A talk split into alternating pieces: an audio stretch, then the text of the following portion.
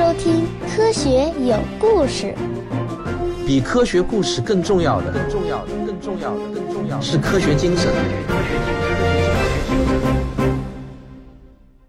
一九九五年十二月二日，太阳和太阳圈探测器，简称为 SOHO，成功发射。它是一颗绕日公转的太阳卫星，在绕日公转的同时，也围绕着日地连线的第一拉格朗日点转动。它时刻不停地注视着耀眼的太阳。SOHO 的负责人坐在美国国家航空航天局 NASA 位于巴尔的摩格达德太空飞行中心中，看着 SOHO 正遭受着有生以来最强烈的太阳风暴。除了期望探测器能够保持完好无损以外，他也别无他法。就在几个星期以前，太阳沸腾的表面还没有任何活动的迹象，看上去呢是如此的平静，以至于科学家们认为它已经进入了周期性的休眠期。然而就在这个时候，太阳开始震动了。十月初，SOHO 侦测到太阳核心发出一种杂音，科学家们开始寻找这种杂音产生的原因。可是呢，他们在太阳的可见表面什么都没有找到，因此啊，他们就猜想。或许是环绕太阳的另一边有猛烈的冲击波产生了，现在只能等到太阳慢慢转过来，才能看到到底那是些什么东西。十月十八日，科学家们发现，在接近太阳东边有一块地方变得暗了，起初呢还几乎看不见，只是一小块瑕疵。二十四个小时后，瑕疵长大成一块丑陋的淤青，面积比地球的七倍还要大。这就是一个巨大的太阳黑子，尽管太阳黑子会时不时的出现，但是通常啊没有那么大。我们上期已经说过太阳黑子是怎么形成的，简单来说呢，就是太阳的磁结啊，就磁场的磁，一个打结的结，这个也就是磁场聚集的地方，它从内部爆发，就会导致周围的气体稍微冷却一些，使得它们看起来呢比其他地方暗淡，这就是太阳黑子。天文学家现在知道。太阳耀斑通常在太阳黑子的上方爆发，不久之后，该处的太阳黑子就会裂开。十月十九日，这一期间发生的第一次耀斑出现在饱满的黑子上，在太阳照射到地球的这一面，耀斑产生的太阳风立刻就让无线电通信中断了将近一个小时。然而，耀斑并没有减弱，黑子继续变大，太阳也继续震动。这个现象呢，就很不寻常了。令当时的科学家们感到非常的费解，他们想，这难道意味着另一个太阳黑子即将完全形成吗？这种情况是很罕见的。十月二十一日，通过分析 SOHO 每隔十五分钟发回的序列图像，科学家们证实了前面的疑虑。在太阳的正面，科学家们从视野范围边缘看到，在太阳东侧的地平线上有大爆发留下的痕迹。爆发的时候，会有一团火热的气体不断膨胀，并扩散到太空中。自那天之后啊，从 SOHO 传回的图像上就可以看到有沸腾的气体喷出，表明在同一个地方再次发生了爆发。在太阳反面的边缘，肯定也有一个巨大的太阳黑子。科学家们估计，随着太阳的自转，几天以后就可以看到它了。同时，科学家们继续观察着第一次出现的那个非常巨大的太阳黑子。到了十月二十二号，太阳耀斑再次出现，这次爆发引发了太阳气体的大喷发，喷出的气团大的可以一口吞掉地球。在这个气团中，包含着各种各样的带电粒子，温度高达数百万摄氏度，这比烤箱中的空气热一万倍。随着科学家们看着那团云气。持续膨胀并散发到太空中，他们意识到这些云气可能会波及地球。耀斑爆发的光线和 X 射线只需要八分钟就可以穿越我们和太阳之间一点五亿公里的距离。然而，每次喷发出的那些比较重的粒子的速度就相对较慢了，需要十八到四十八小时才能到达地球。随着粒子流到达时刻的逼近，宇航员迈克尔·福尔。和亚历山大·卡列里藏进了国际空间站防御力最强的太空舱中，以躲避致命的风暴。航空公司则指示飞行员降低飞行高度，希望地球大气层能够保护乘客和机组人员避开强度高于平常水平的辐射。当太阳的风暴出现的时候，南极和北极更容易受到高强度的辐射，所以航空公司会指导很多航班改变航行线路，以避开靠近两极的航线。在太阳风暴侵袭地球大约半小时前，它先扫过了 SOHO，导致探测器上安装的相机出现了故障，敏感设备面临因电荷累积而产生短路的危险。好在呢，SOHO 挺了过来。然而，并非每一颗卫星都那么幸运了。第一个电子受害者是日本航空航天探索局的绿色二号气象卫星，它在风暴袭击的时候，信号全部中断了，从此呢杳无音讯，就像风筝断了线。还有很多卫星都出现了暂时性的故障，或者呢保护性关闭了，等待地面控制人员发出重新启动的信号。通常呢，太阳风暴会让太空飞船的导航装置暂时失效，飞船上。有一种小摄影机叫做星体追踪仪，它是通过观测恒星来指引太空飞船的方向。如果关掉星体追踪仪，那飞船就无法定向了，这就有可能会导致飞船朝着四面八方胡乱喷气来调整自己的方位。在地球上，虽然天文观测者注意到了空中闪耀的极光，但是呢，规模倒并不算大，也没有引起人们太大的注意。随着太阳的转动啊。太阳黑子继续喷发出一波又一波的带电物质，每喷出一次，这些带电物质就更容易直接打到地球上。在十月二十六号，太阳黑子已经长大到比地球直径的十倍还要大。第二个太阳黑子后来果然出现在了太阳东部的边缘，在尺度上甚至比第一个更大。那看到一个巨大的太阳黑子已经够让人吃惊了，一下子看到两个。那就令人感到恐怖了。我在本期文稿中呢放了一张图，大家可以看一下当时拍到的这两个巨大的太阳黑子长什么样。这是非常罕见的啊！接下来的爆发仍然在继续，每天都有新的耀斑和爆发。那地球是否会遭受袭击，已经不再是个问题了。问题是啊，这次冲击到底会有多强？事实上呢，已经有一些科学家开始感到忧心忡忡了，他们发出了警告。他们预感，这似乎是人类进入电气时代之后所能遭遇到的最强烈的一次太阳风暴。到了十月二十八日，科学家们最害怕的事情真的发生了：第一个太阳黑子正对着地球爆发出最强烈的耀斑，释放出的能量相当于五百亿颗普通当量的原子弹。可怕的后果瞬间就产生了，各国的海军陆战队紧急呼叫系统瘫痪了四十分钟。珠穆朗玛峰上的探险人员失去了联络，断断续续的无线电使得在加利福尼亚森林救火的人员无法正常工作。土星与太阳之间的距离是日地距离的十倍。当时，NASA 的卡西尼号探测器正飞向带着光环的土星，连卡西尼号也接收到了爆发的耀斑释放出的无线电波。不仅如此呢，耀斑还触发了大规模的喷发。数十亿吨的高达数百万摄氏度的气体被喷射到太空中，直接打在 SOHO 和地球上。过去啊，科学家们总是希望能够获得更多的数据，可是这次的数据也未免太多了。他们只会 SOHO 调整成低功耗的安全模式，关掉了脆弱的设备。面对这种新的爆发，如果要继续运转的话，那就像是在暴风雨中放风筝一样。因此呢，他们关闭了 SOHO 上所有的仪器。只求能够躲过风暴。那这次太阳风暴到底对地球产生了怎样的影响呢？我们先进个小广告。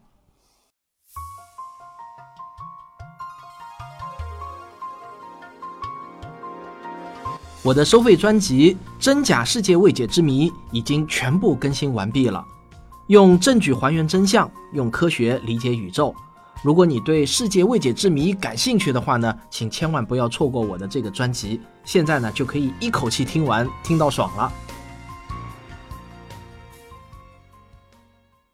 太阳风暴到达地球时，仍然十分的凶猛。太阳耀斑上爆发出的物质以惊人的每秒两千三百公里的速度向太空推进，因此呢，带电气体经过收后后，仅仅花了十二分钟就到达地球了。绕着地球运行的卫星再度发生故障，航空公司急忙改变航行线路，指示所有的飞机不得超过北纬五十七度，飞行高度不得超过七千六百米。这个高度的大气层很稠密，飞机需要燃烧更多的燃料，因此呢，增加了高达数百万美元的支出。当爆发出来的粒子穿过地球的磁层后，地球北部所有电线的电压突然都不稳定的增大，最终毁坏了瑞典的一个发电厂，导致瑞典五万人无电可用。美国新泽西州有两座核电站的电压不得不调低，因为他们担心电涌造成损害。当来自太阳的带电气体袭击地球时，连罗盘指针也会来回猛烈的摇晃。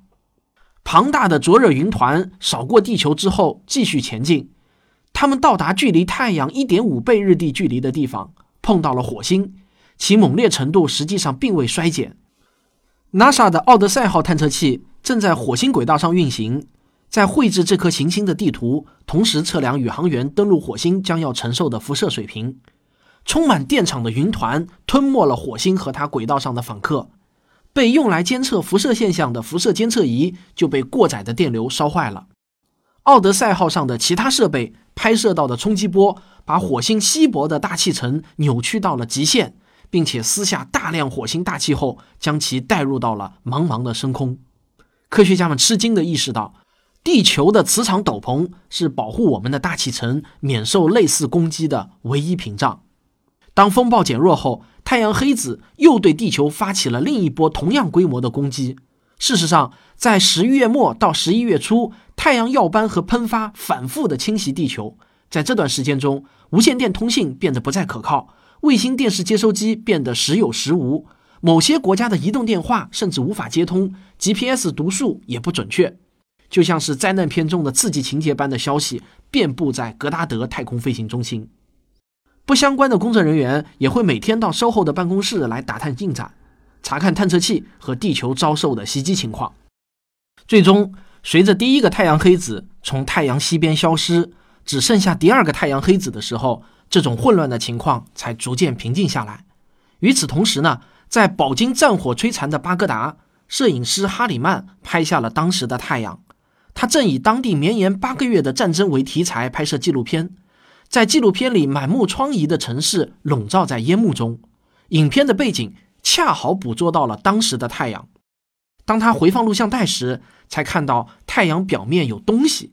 拍摄时他根本没有注意到，这其实啊就是第二个庞大的太阳黑子，可以在他的纪录片中清晰的看到。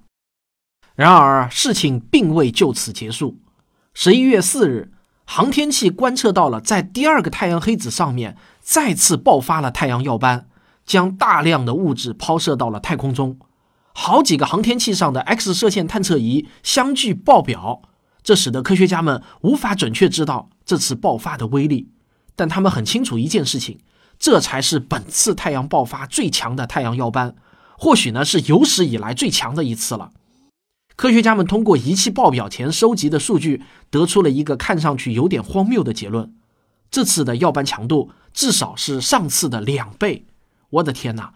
如果爆发再次袭击地球，卫星发电厂和其他科技设备将遭到不可估量的损坏，而高纬度航线上的机舱内的辐射量也将会爆表。所有参与研究的科学家都在屏住呼吸，继续跟踪着爆发，祈祷着地球能够躲过一劫。值得庆幸的是啊，这次爆发发生在太阳的侧面，并未朝向地球。爆发的物质抛向了深空之中，地球只是轻微受到了一点波及。这次太阳爆发事件就被史称为“二零零三年万圣节太阳风暴”。我让我的小编费尽力气找到了当时万圣节太阳风暴时，收后卫星拍摄到的太阳表面发生罕见大耀斑时的真实影像。大家从这段影片中可以看到，在十月二十八日，收后卫星受到的干扰。还可以清晰地看到最后那次巨大的闪光，幸好是发生在太阳的侧面，没有正对着地球。如果大家想看的话，可以在我的微信公众号“科学有故事”中回复“太阳二零零三”，那就可以看了。不过大家有没有注意到，在我前面的描述中呢，地球上并没有出现大规模的极光，更不要说是一八五九年那样的罕见的极光了。其实，在二零零三年之前，还有过两次大型的太阳磁暴。一次是发生在一九七二年的八月四日，这正逢整个阿波罗登月计划快要结束的时候。在磁暴肆虐的每个小时里，地球周围空间充斥的辐射量是地面工作人员年辐射总量限制的九倍。磁暴持续了十五点五个小时。如果宇航员正在月球表面或者在飞行途中，那么他们在前十个小时之内就会遭受到致命的辐射量。还有一次呢，是发生在一九八九年的三月十三日，强烈的太阳风暴使得整个魁北克有六百万人陷入断电状态，将近九个小时。这仅仅是北美洲若干类似发电厂紧急事件中的一件。这次太阳活动周期造成的损失，最后花费了大约一亿美元来修复。科学家们就很想知道，这两次磁暴还有万圣节风暴与1859年的那次太阳风暴，到底谁更强一些呢？不过这个问题啊，似乎这样问更合适：1859年的那次风暴到底比万圣节风暴要强多少呢？美国宇航局喷气推进实验室的布鲁斯·赫古博士就致力于搞清楚这个问题。在二十世纪后期的几十年里，卫星和其他空间气象设备记录了一些令人恐怖的大磁暴，然而哪一个都没有引起卡林顿事件中所报道的那种全球性的极光。赫古想知道，卡林顿那次磁暴是否就是所有磁暴中最大的一场了？所有的迹象都显示，1859年磁暴异常的强大，尤其是在热带地区，史无前例的看到了极光。但似乎没有决定性的证据来证明这次磁暴的强度。每当任何人提到卡林顿事件时，总是引用秋原记录的读数。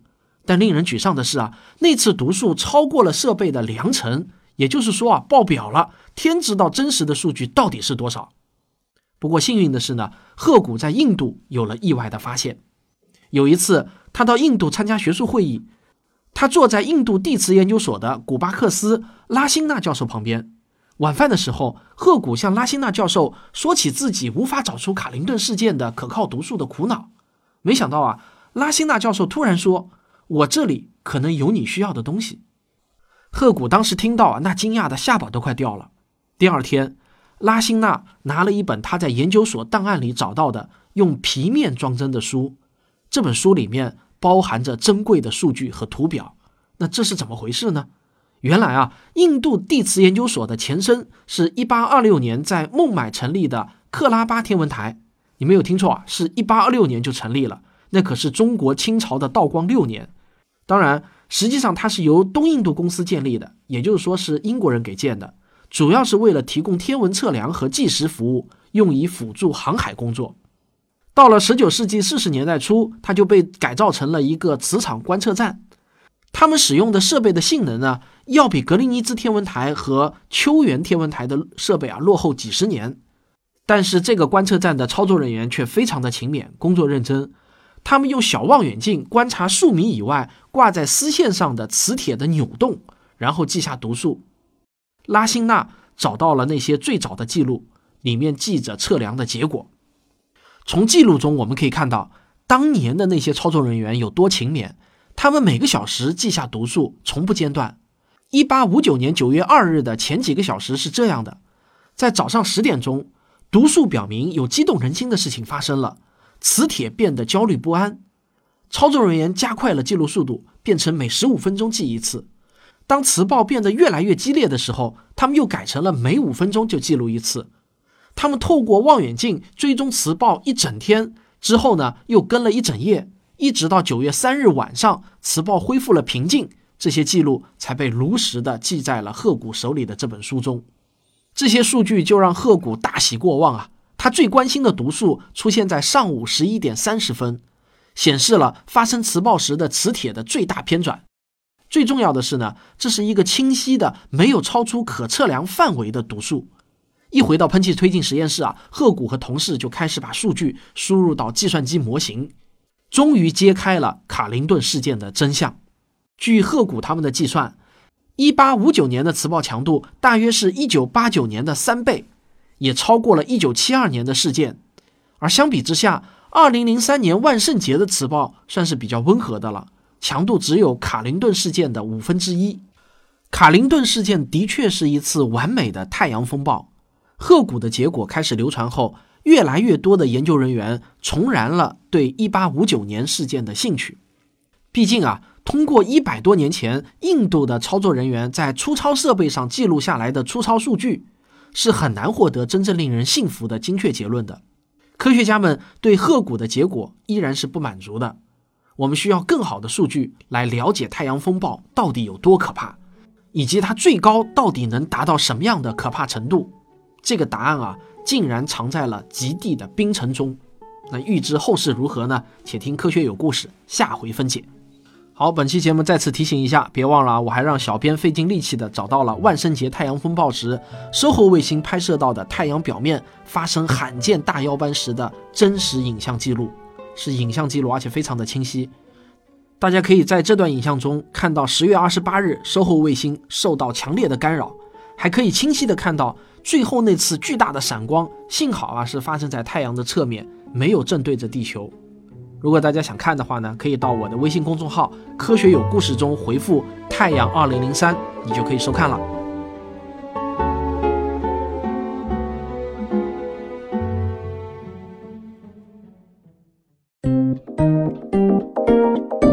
科学声音。我前段时间曾经说过啊，我在利用空余的时间给小学科学教材做课件的事情。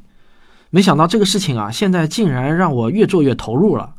我先是给教科版的科学教材做了一些样片，不过这些样片呢，其实当时做的还是挺随意的，没有特别的认真啊。说实话，那很多科学老师和出版社的老师看到这些课件后呢，竟然都还是觉得挺不错的，希望我能够给其他教材也做一些课件。于是这两个月以来呢，我又陆陆续续的给上海教育出版社、广东科技出版社、河北人民出版社。湖南科学技术出版社的科学教材，以及上海教育科技出版社的自然教材，做了一些配套的课件。我自认为，越是后期做的课件呢，质量是越高的。那现在这些课件啊，大家都可以在科学声音视频这个小程序中免费观看，大家也不妨来评判一下。那我现在的办公桌上呢，也是堆满了至少五家出版社的科学课本，还有教案、活动手册。还有二零一七版教育部的科学课新课标。说实话，现在我已经不是利用空余时间在看这些资料了，而是反过来是利用空余时间在做其他节目了。我自认为我现在可能已经是全中国看中小学科学教材资料最多的人之一了。新课标的教学理念和思路，那我也是看得滚瓜烂熟了。现在的情况是啊，应该至少有三家出版社。哎，说实话，我也不知道到底有多少家出版社跟科学声音签了合作协议。这个呢，都是谭老师在帮我沟通。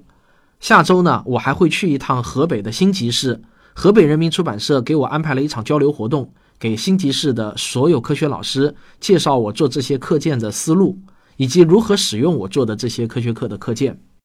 那说实在的啊，我都感到有一些受宠若惊了，自己也没有想到我做的这些课件这么受到欢迎和重视。瞬间呢，我突然就觉得这项工作变得极为高大上，意义极为重大。你们想啊，弄不好啊，全中国会有几十万的小学生看着我做的课件长大啊，那这件事情让我想想就激动啊。我想啊，我下周到了新集市，我会跟所有的科学老师讲的第一句话就是：我们给孩子上科学课，实际上是在给他们上科学思考课。比科学知识更重要的是科学精神。小学生学习科学，其实学习的是科学思维和科学方法。我现在呢是越想越觉得。给科学教材做课件这件事情是我人生中的一件大事儿，我应该更加认真努力的去制作这些课件。或许我今天做的这些事情真的会影响到一代人的思维模式。好了，不知不觉啊，今天的结尾废话讲的有点多了，那么我们先聊到这里吧，有机会我再聊这个话题。感谢您的收听，如果您喜欢我的节目的话，请别忘了点赞、分享、订阅。好，感谢大家的收听，我们下期再见。